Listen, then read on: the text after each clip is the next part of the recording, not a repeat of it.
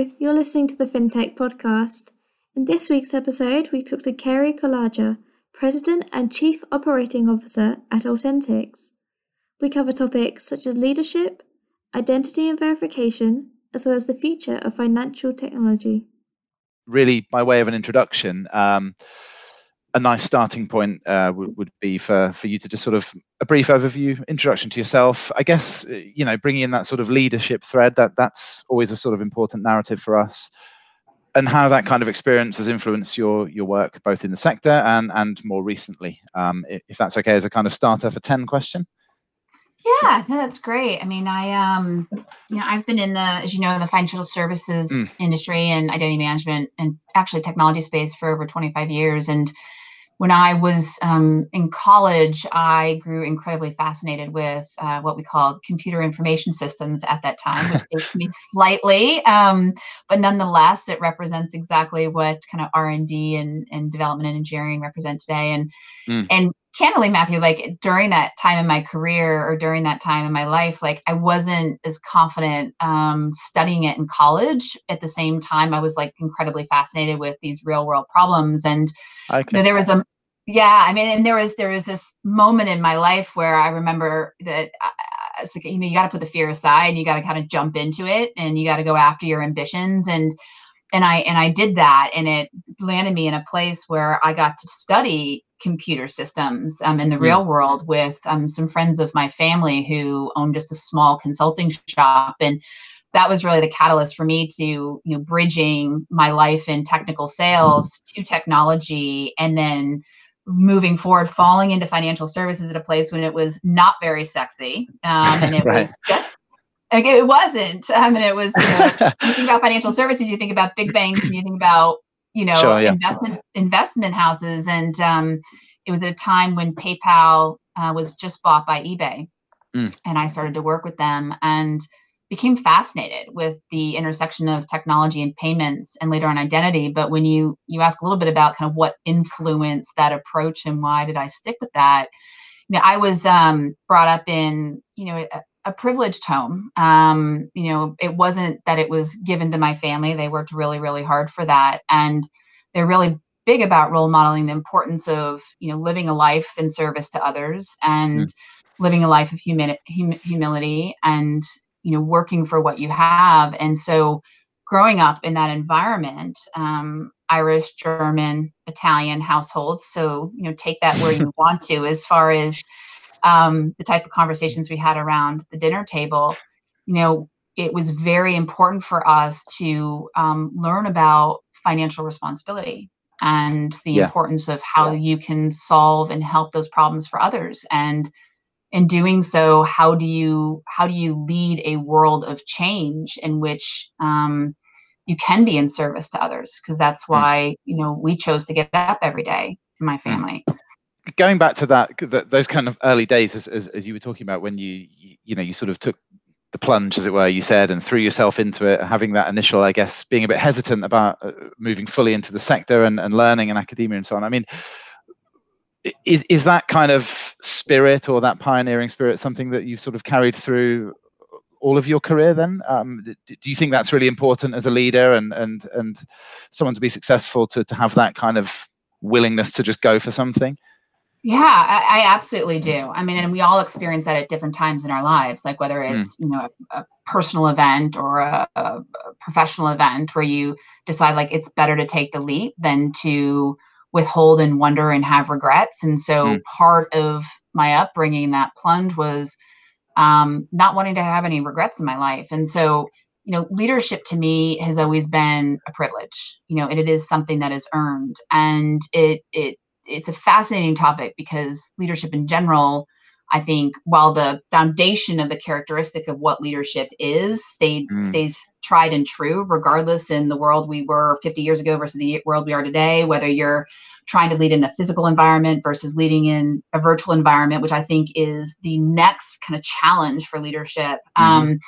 you know, it really does embody certain characteristics, and and one is about you know taking leaps of faith and having vision and ambition and having a point of view that an issue that's on the table, you know, can be solved creatively. And I think far too often you know people hold back not believing that they can be part of the change when the reality yep. is someone has to do it so why shouldn't it be you and that was the way that i was brought up and that's the way i've led for the last 20 years and um, i think that's what leadership needs to do today which is putting yourself aside and taking a lot of risks so you can role model for others that change is possible i often ask people this when I'm interviewing them and, and, get different answers, I guess. I mean, do you think that there's anything specific to the financial services industry in terms of leadership or, or certainly kind of driving an organization that, that perhaps is different to, to how you would approach uh, a different industry, a different sector, or anything like that? I mean, what are the kind of core drivers in, in finance perhaps that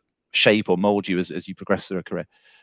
Well, uh, I thought I've thought a lot about this question because I've as I said earlier, you know, it depends on what you believe leadership is. And mm. I, I do believe it is about vision and ambition and mm. mobilization and motivation. And I, I, to do that, you know, it's, it, it transcends any industry.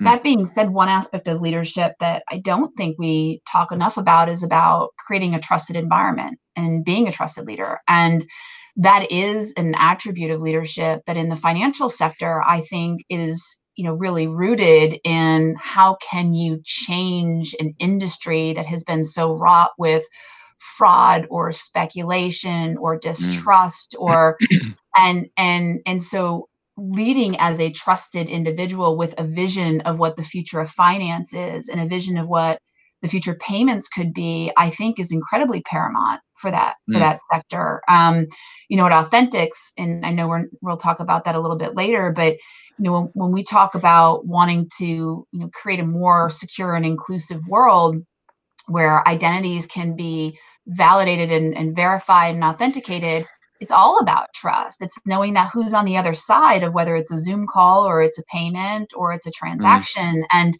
and so being a trusted having a trusted culture and a trusted leader you know absolutely has to embody the ethos of what you're trying to sell um, in the market does that answer your question matthew it I does mean, yeah yeah absolutely I, it, it's just one that I, I always find quite interesting um, i mean particularly as I, I guess financial services sector and you know a lot, a lot of industries that are dealing with and implementing new technology and digital and so on you know there's such rapid change. Um, yeah. I, I, mean i assume that comes into to how you approach how you you, you, you your role uh, and how you're a leader and how you approach how you sort of drive an organization as well. I mean does that pace of change do you think is it higher than other industries? Uh, where do you think finance is at in, in terms of sort of digital change I think it depends where in the financial sector you're sure. Sitting. Yeah. Like if it's if it's in payments, it's very different than where we are we're with mm. insurance mm. or investments right mm. now. I mean, they're all kind of on different pace of rapid disruption. Um, mm. Payments was the first vertical to fall within the financial sector, as you know. Mm. So, and I also think it depends on what type of entity you're sitting at when you are driving that change. So my experience at PayPal was far different than my experience at Citi and and while the need to respond to the the rapid pace of the market was equally as important and you needed to be an agile leader. Like i mean that's one thing that you know we're talking more and more about and being an agile leader just isn't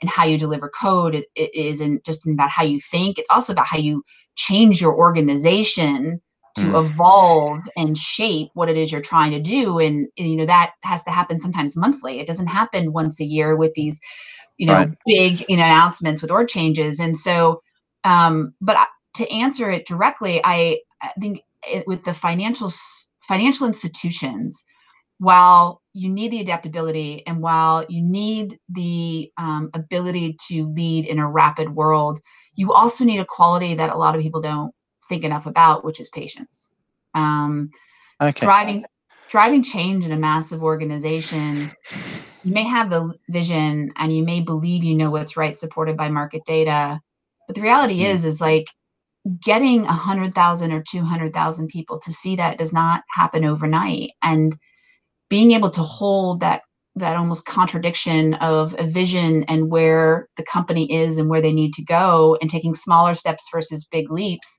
is a very different quality set i think how how do you how do you do that? Uh, I guess without making that such a, a, a direct question. I, mean, if you're looking at that again, you, you, talk about that sort of change and that level of change. how do you approach that?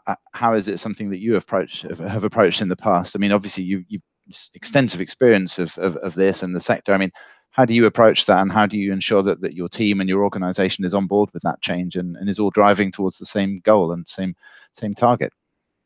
Um, you know, it's um I've learned by having a lot of battle scars, I'll say that, um, where there's been moments where you, know, you have conviction and where your organization or a company needs to head and mm.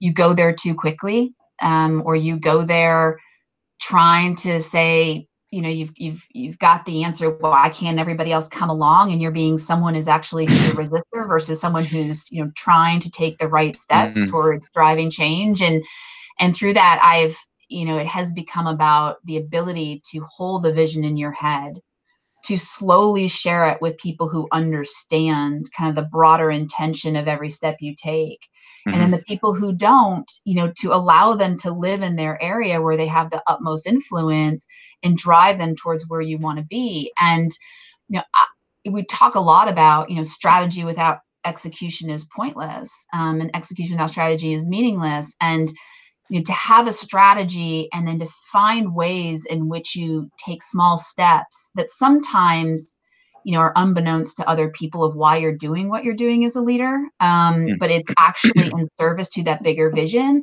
i think is one of the most important things to do and you know i just got off of a call with um, a woman who's the ceo of a company i'm on the chair i'm a chairman of and we were talking about manifesting this notion in the media about where the world of um, uh, valid donations are headed. So, how okay. do you verify the need that you, Matthew, um, need free access to maybe healthcare, or you need free mm-hmm. access to um, accommodations because you've been hit by COVID and you've lost your job. Like, how do you know that these people who are getting actual goods and services from big brands actually have that need? Because there isn't something like that. So, and and she's got a vision for actually solving that on a platform base and to creating this needs score a verification score that that scores people of their relative needs and trustworthiness.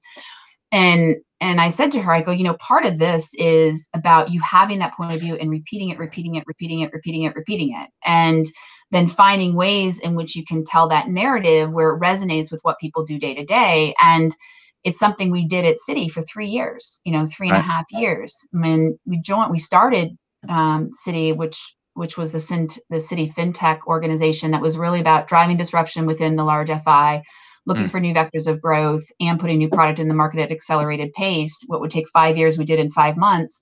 Um, you know, we had a very strong view from day one. It took us four years to get there. Right, but that's part of the uh, part of the joy of doing the journey, I guess. That's part of the joy of doing the journey.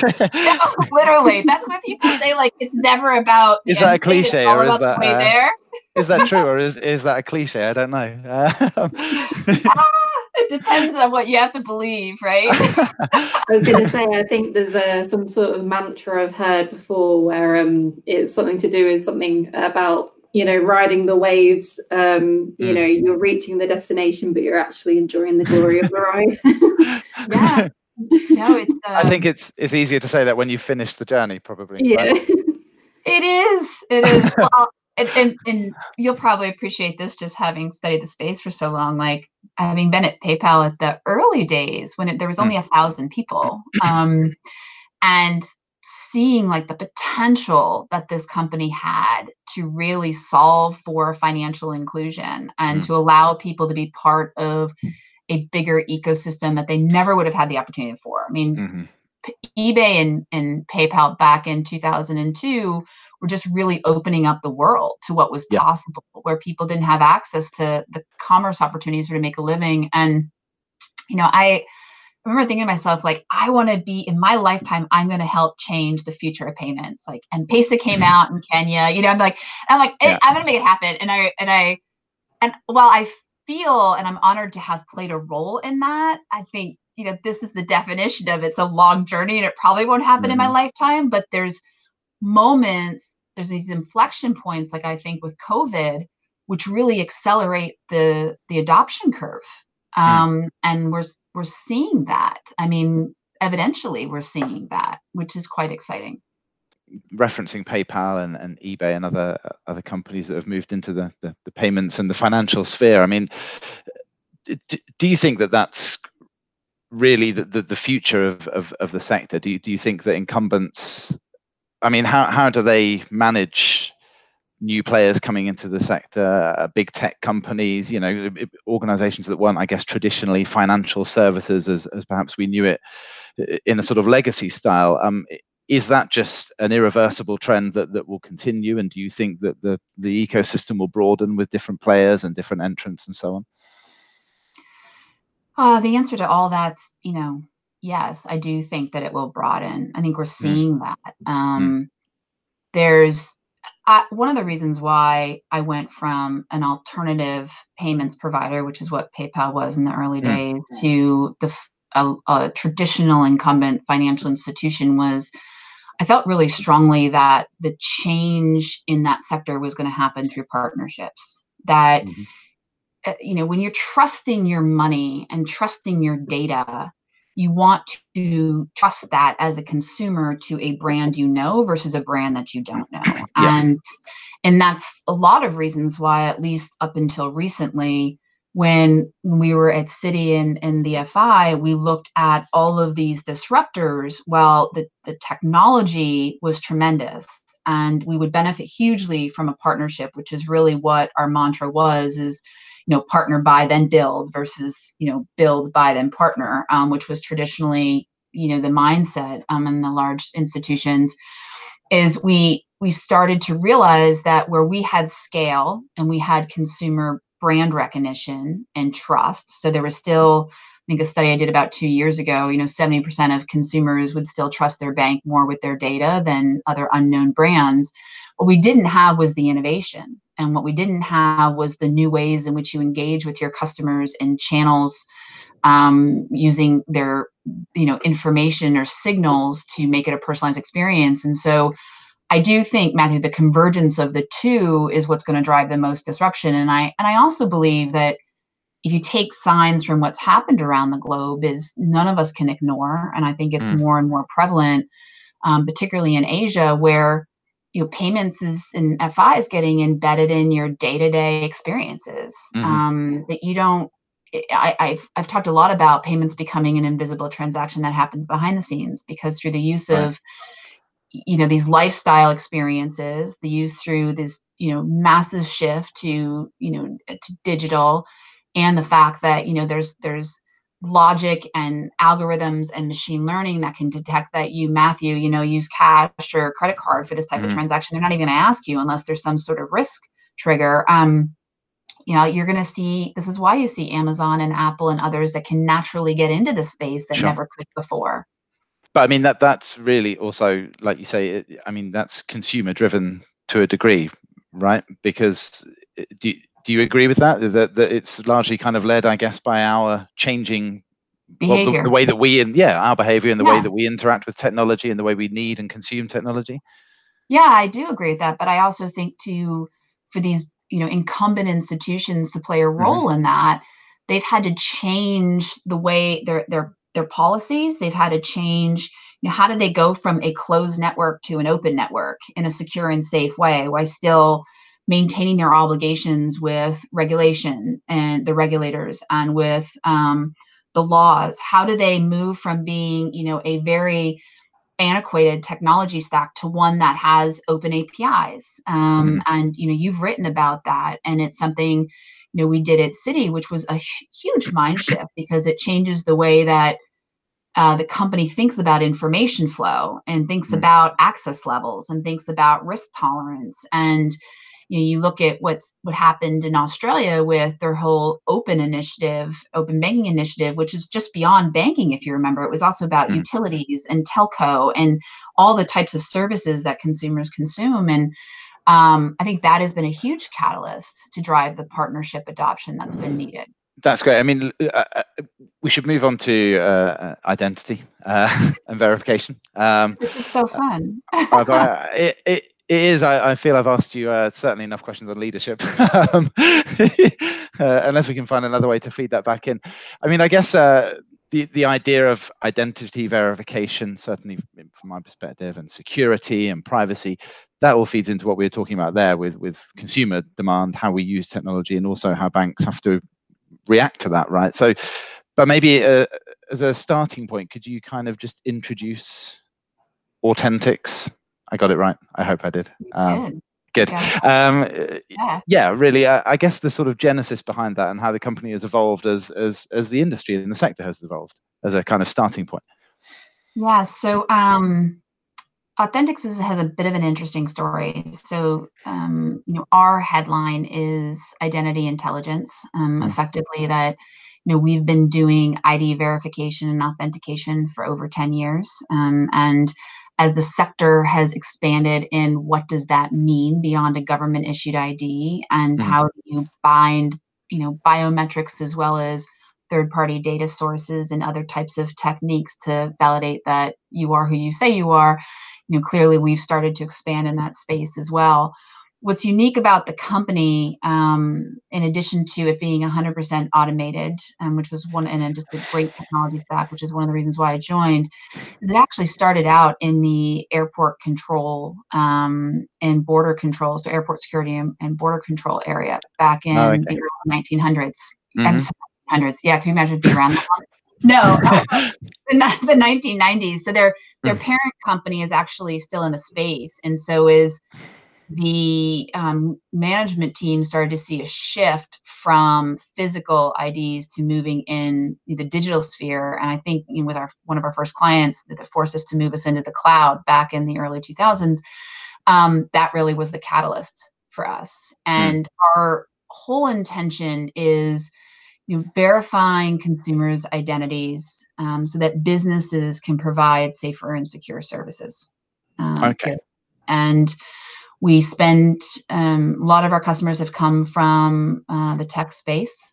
Mm. A lot of names and brands that you know, but we have also clearly gone into FI and fintech and other areas where um, again, I think you've you know this this pandemic that we're up against has just created another acceleration point for a lot of companies to not just recognize their need to be able to perform all their services digitally online and do verification online that may have happened in a branch, but you know also has opened up new sectors, Matthew, that I always thought was ripe for disruption, but now it's happening a lot sooner than I thought it would. Healthcare and right. education and content.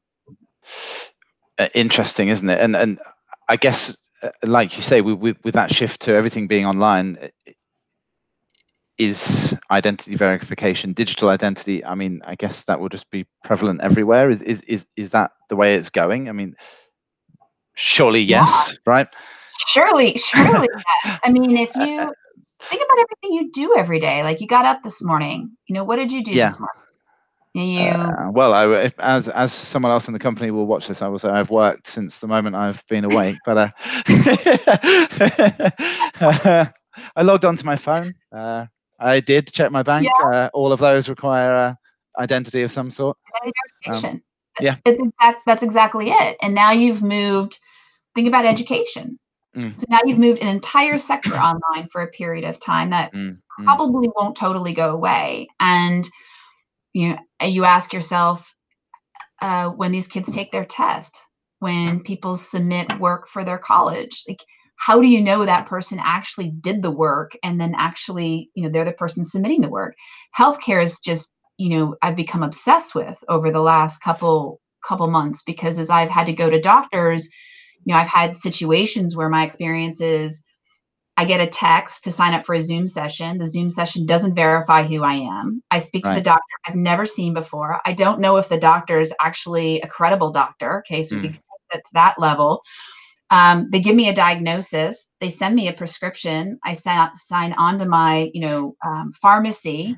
I say I want to pick up my prescription. I pick up my prescription. No one along that path asks me to verify who I am. No one. Mm. That's and incredible. I've got yeah. over the counter drugs. Um, mm.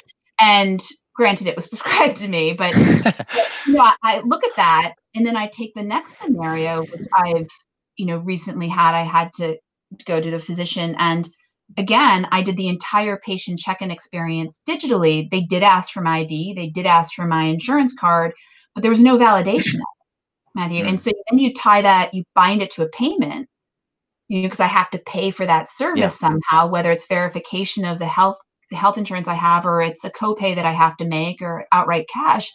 And that that entire experience is all about who I am and what I'm good for and what I have access to. And so those are just two industries, let alone multitude of other ones that have now moved into mm. the digital sphere. Because the way you, you describe it and you, you see the chain there of, of not being validated along that chain that that that is it that it's taken for granted is it that that organizations or industries don't know enough to be able to implement proper identity checks is it that that we should also play a part as, as the consumer or, or the person on the other side of the interaction or it seems a level of it's just not thought about enough. I, I, I don't know. Na- naivety. Yeah, I do. I, I, think there's a combination of levels. Like one, you, know, you don't have um, regulation in some of these industries. You haven't had to have regulation in some mm. of the industries that are forcing service providers to understand what's at risk by not doing this. So that's one. I think secondarily, you know in at least the world we've been living in the last four to six months it's it's been more about survival. You know you've had these very antiquated industries that have quickly become digital and so how do you do that as quickly as possible? Hmm. um, and sometimes that comes at the risk of not knowing the risk that you're assuming. And um, and then the third thing i i do think it's about um, consumer education and this is where i would tie it to you know financial literacy like for years mm. and years and years um, mm, particularly in the us but even globally you look at the stats that you know the next generation beyond us are more financially literate than their previous generation and part of that mm. because of self-learning and and and that has posed some challenges particularly as we've experienced a couple of recessions now in in our lifetime where you know how do people manage their money more effectively and make decisions i think it's around what do you do with your identity and what do you what do you do with your data and even in just you know the last i think the last couple months you know there's we've seen a you know upwards of 20 to 30 percent an increase in fraud activity or right. identity okay. theft um, and that's a combination wow. of more people being online so there's more penetration sure. points um, but it's a combination of more things being offered online that aren't going through the verification process. And so, you know, whether it's now or quickly in the future, you know, this is this is a sector that has effectively just been pushed into the spotlight. Mm. It's really true when you think about it, and and and all of those various interactions that you have. Uh, the number of times that you are asked to verify yourself or, or have some kind of validation of that, a, a few, certainly few from from my perspective.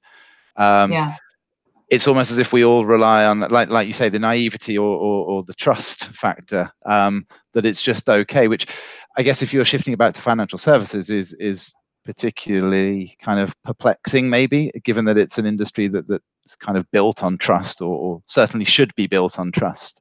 I mean, how, how does that sort of identity not, not I would say identity crisis is not so much a crisis is it but that that sort of naivety and, and maybe not dealing with it in the most efficient way how has that kind of played out for FI, for, for example?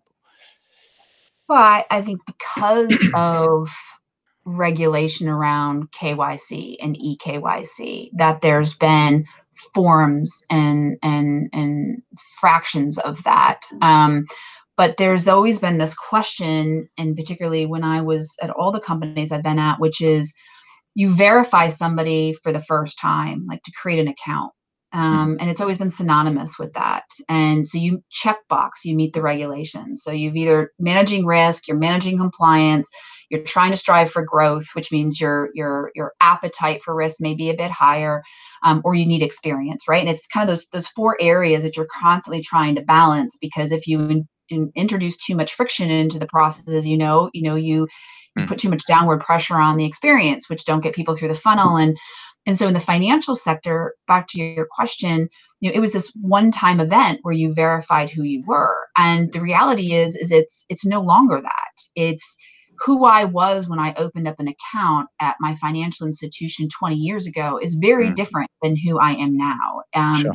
And in my life, it may be you know i've got a little bit more money in the account and you know i'm still you know a, a, trusted person and i'm still suitable for these services but that's not the case we all go through these ups and downs and so this mm-hmm. need for continuous verification is becoming more and more pronounced and so then the question ends up becoming i think for not just the financial sector but for all sectors is what and when do you prompt a consumer to interact give yep. you more information or to opt in with more consent versus what can happen behind the scenes that is much more passive in nature that you're continually getting verified um, so your and your identity isn't at risk without you having to interact and where do we find comfort in comfort in that you know hmm. ultimately mm. when it comes down to our own behavioral information because you know as you said like trustworthiness is paramount to success and that trust halo whether it's a financial institution or whether it's Airbnb or whether it's Uber,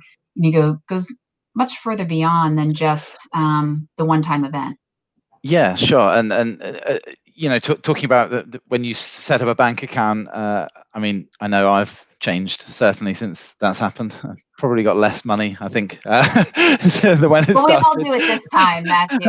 Um, uh, but but I mean, do do you think that is it important then that uh, identity as a concept is treated more kind of fluidly? Uh, is it that it's often set very rigidly from when you establish your identity, for example, with that institution or that that organization or that company that you work with? Um, I absolutely do. I mean, I I I do think identity is fluid, and mm. I think identity is contextual, and mm. I I think identity changes based on the conditions in in what you're trying to achieve, and it.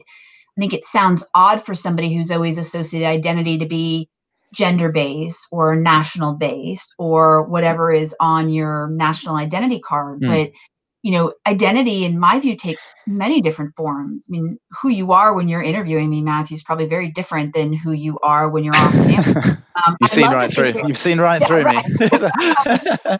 I got this special technology right now. You know, it's kind of giving characteristics of who you are based on your facial expressions. Um, so, but, but someone said that to me once. They said, you know, when you you get up and go to work is different than when you're at home, and vice versa. And it's not that you know the essence of who you are changes, but your your intentions change and what's important changes. And if you go to yeah. a bar, like you know, you need to know you're over 21 in some states or countries and over 18 in some others. And why do you need to know everything else about you? So I I, I do think it's fluid and, and it changes and the signals around you, you know, are much more robust than they've mm. ever been. And so, you know, I, I'll give you an, a specific example. You know, I have a family member of mine who you know went through a, a difficult divorce and mm-hmm. um, that came some changes to their their credit score and what they ha- could access this is a really good person who's made good money who has done really wonderful things and a bad relationship put her in a situation where she could mm. no longer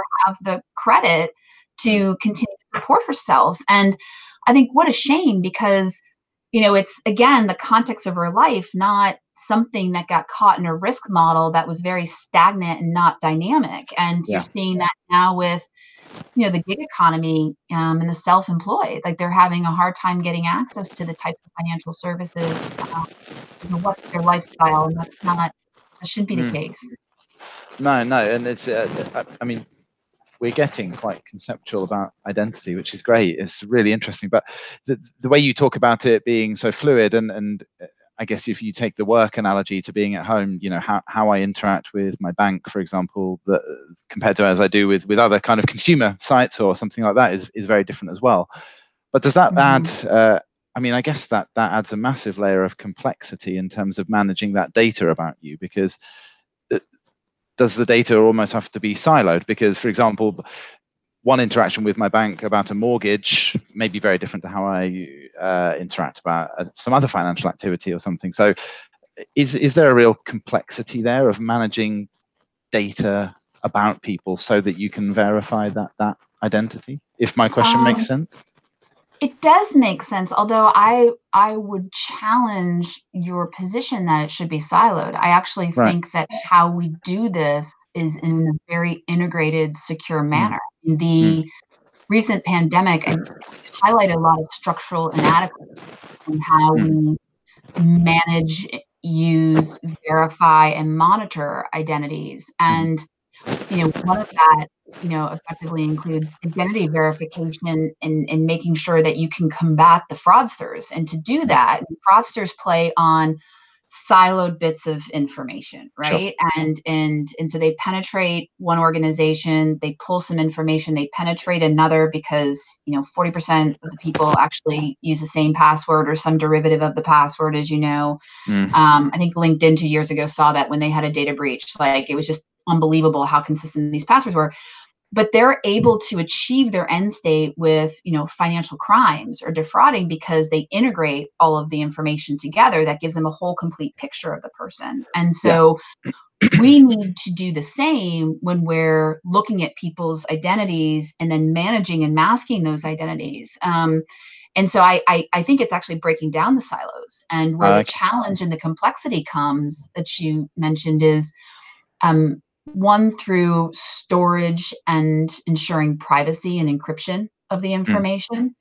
Um, two for how do you educate you know end consumers on how that information is used and what rights they should have. I mean, at the end of the day, no company should own your data. You should own your data and mm. choose how it's used to better your life.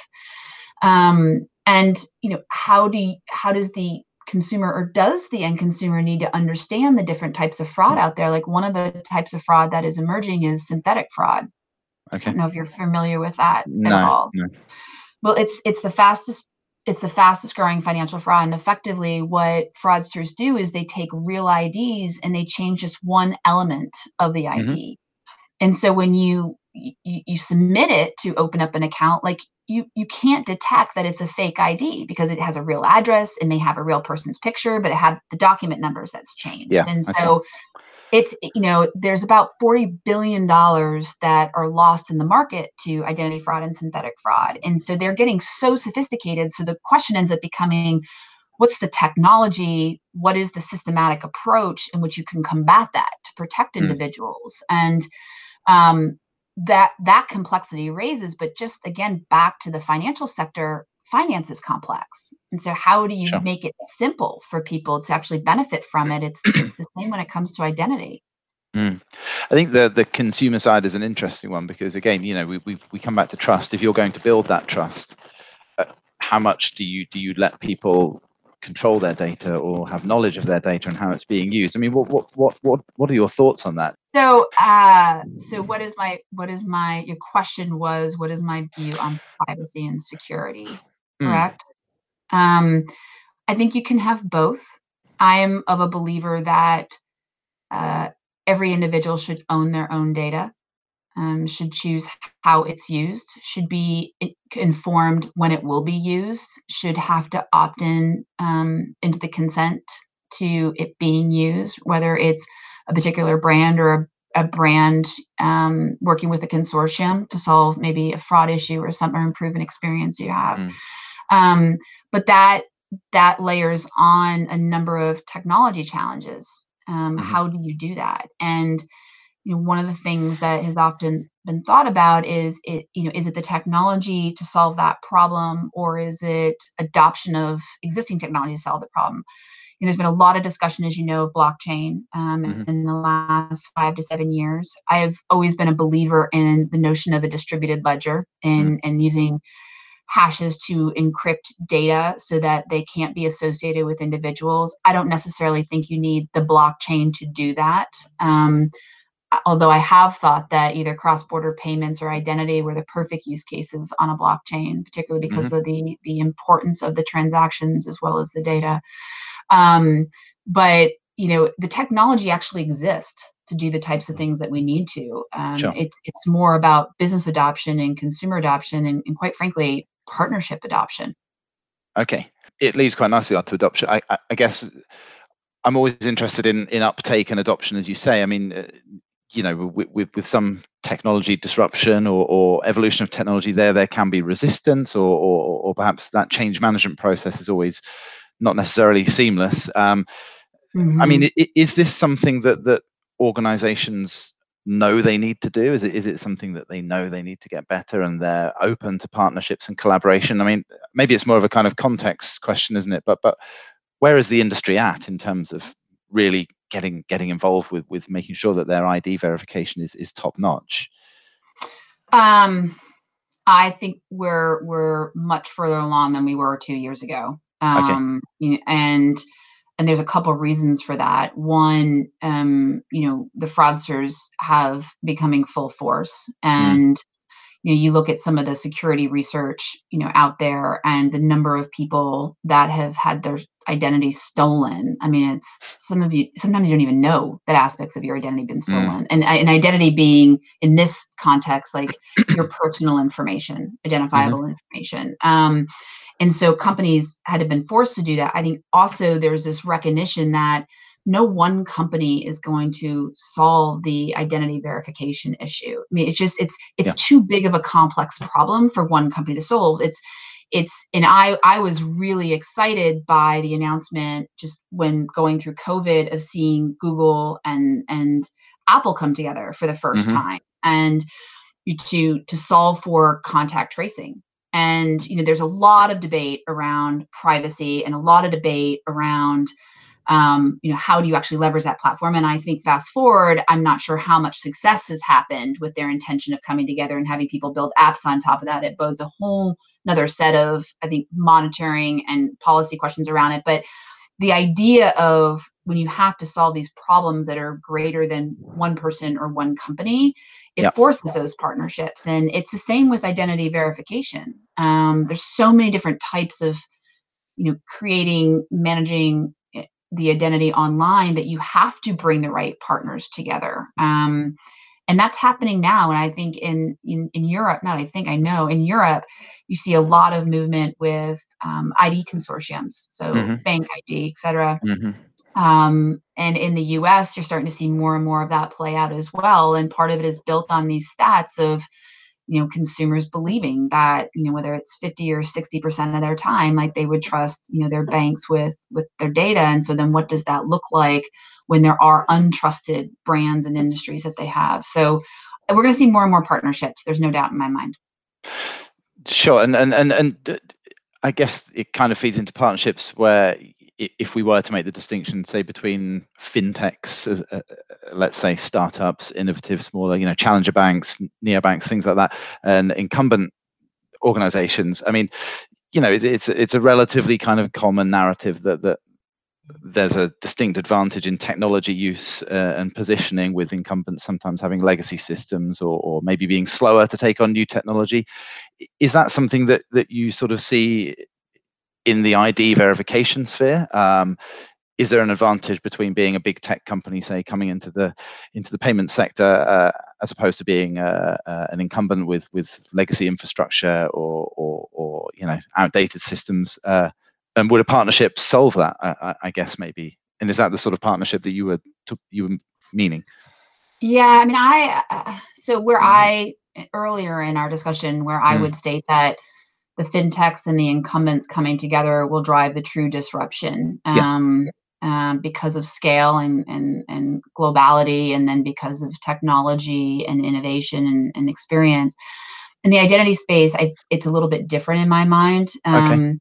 That when you're dealing with uh, the type of information and the different ways of encrypting it, um, you tend to find people who have more experience with that you know having a stronger um, position of influence in driving mm-hmm. it so mm-hmm. there's a lot of startups in the identity space right now matthew as you can imagine i mean it's a growing mm. sector you know i think i saw a stat the other day that like by 2025 there's going to be a 33 billion dollar market and it's you know yeah. you know growing like a 16% CAGR or something like that but i do you know there's it's incredibly capital intensive number one um, mm-hmm. number two is you know building the deep neural networks and the you know the machine learning um well so there's going to be more the b2b players that i think are disruptive in the identity okay. space I, I do believe and and based on what i see if you look at apple or, or, google and google's even had some announcements i think with a partnership with qualcomm or telco or something like that um,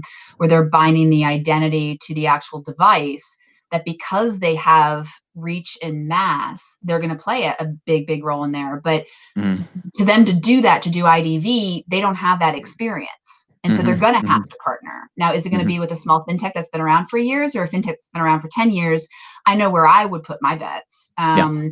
So I think that's a little bit of the difference of, you know, in the fintech space, you saw a lot of disruption that was able to, I don't want to say circumvent, um, you know, policies and regulation, but because they flew under the radar for a while, yeah, know, yeah. they were able to do that. Okay, cool. Um, we haven't really talked about technology much, and and I, I wanted to. Um, I mean, I, it's quite broad, it, but I guess maybe if we're taking now as a starting point, I mean, what what what for you are the kind of key technologies or, or real big innovations or trends that, that you think will really shift the space over, over the next few years and, and, and what have really driven the most change in, in IDV and, and, and this kind of area? I think there's some knowns that we all know, right? Yeah. So we wouldn't be able to do this if we didn't have, you know, heavy cloud computing. We wouldn't mm. be able to do this if um, we didn't have advanced encryption techniques like we do mm. now. Um, we wouldn't be having these conversations if um, there wasn't an openness to distributed led- ledgers and how you deal with big data problem sets. Mm-hmm. Um, I do think that there's there's two that one has been around for a while that I've just familiarized myself with over the last two years. I do think is going to be a game changer, and another one is being used now. And I can give an example of how we use it internally. So the the one that you know I do think will be a game changer is zero knowledge proof, which is effectively saying you know through the use of a set of information based on that use case this gets into again identity being fluid mm. there is a third party who can verify that say matthew you're over 18 and therefore are able to do x y and z and they mm-hmm. can do that without sharing where you live where you're from your name you know your behavior your social behavior your financial behavior all those things that tend to be binded to one answer yeah and that is why I think that's interesting and it it in the technology is interesting is because it ends up de-risking how you use information for a particular a particular use case. So saying I'm 18 and I can I can do something versus you know saying I'm 40 and I'm able to secure a mortgage you know require different levels of information to be shared and different types of third parties to validate mm. it and so that to me I think is gonna it's gonna be really interesting as we move forward the other aspect of it is you know hashing effectively which you know you know is as you know is a powerful technique in where you can encrypt data structures you know mathematically and organize them much easily much more mm. easily and effectively you know with the new type of hashing techniques that exist today you can't reverse engineer them and so one of the things that we actually just launched um, about a week or two ago was um, a platform called Instinct, which was all around adaptive behaviors and analytics, where we would effectively be able to look at an ID, like um, you know a, a government ID. We would do a couple hashes on that data. We would remove any access to that raw data, so we no mm. longer keep that on file but within that hash now, we're able to see if that ID with the, all those specific criteria and attributes come up in other ecosystems and partners. And if it does, okay. and there's a conflict, so if that ID comes up and the document number is different, we can actually tag it to say this is synthetic fraud, this is a fraudster. They got through your front door over here in your, mm. you know, customer, but we found them over here, we're going to retroactively tell you to stop servicing them to ensure that you mitigate fraud. And those hashing techniques allow you to do that now, um, which just open up, I think, in I think open up the funnel for a lot more opportunity for us to solve for fraud where we couldn't before. Right. It's, this is fascinating stuff, Carey. I'm getting a bit uh, nervous. We're getting up to the hour, and uh, I'm thoroughly enjoying myself. um, I mean, I, I, I, don't want to take up too much more of our time and go too beyond the hour, but I, I'm I'm really interested because, and again, it may be a bit conceptual because we were talking about that uh, a little bit. But I mean, what what where do you see IDV going? I mean, what what what the the the perfect system, if if indeed it can even be reached uh, perfection, what does that look like in terms of an ecosystem? In terms of how perhaps different industries or, or different organizations that we interact with look like? I mean, c- can you build one, I guess, complete identity of a person that that that that can be used in in, in such a way across everything? I, I, I don't know. Maybe I'm getting a bit conceptual, but but do you see where I'm sort of going with the, the, the future? What what's what would be the ultimate, I guess, in terms of real security in IDV? Yeah, I mean, you're you're talking about the utopia Have you got another here. Um, five or ten hours? yeah, I mean, everybody's trying to crack that problem. I mean, so I'm not going to even attempt to do that in the next minutes. Um, but I, you know, someone once said to me, "What does the world look like without a a, a physical physical issued identity? Like, mm. what does that look like?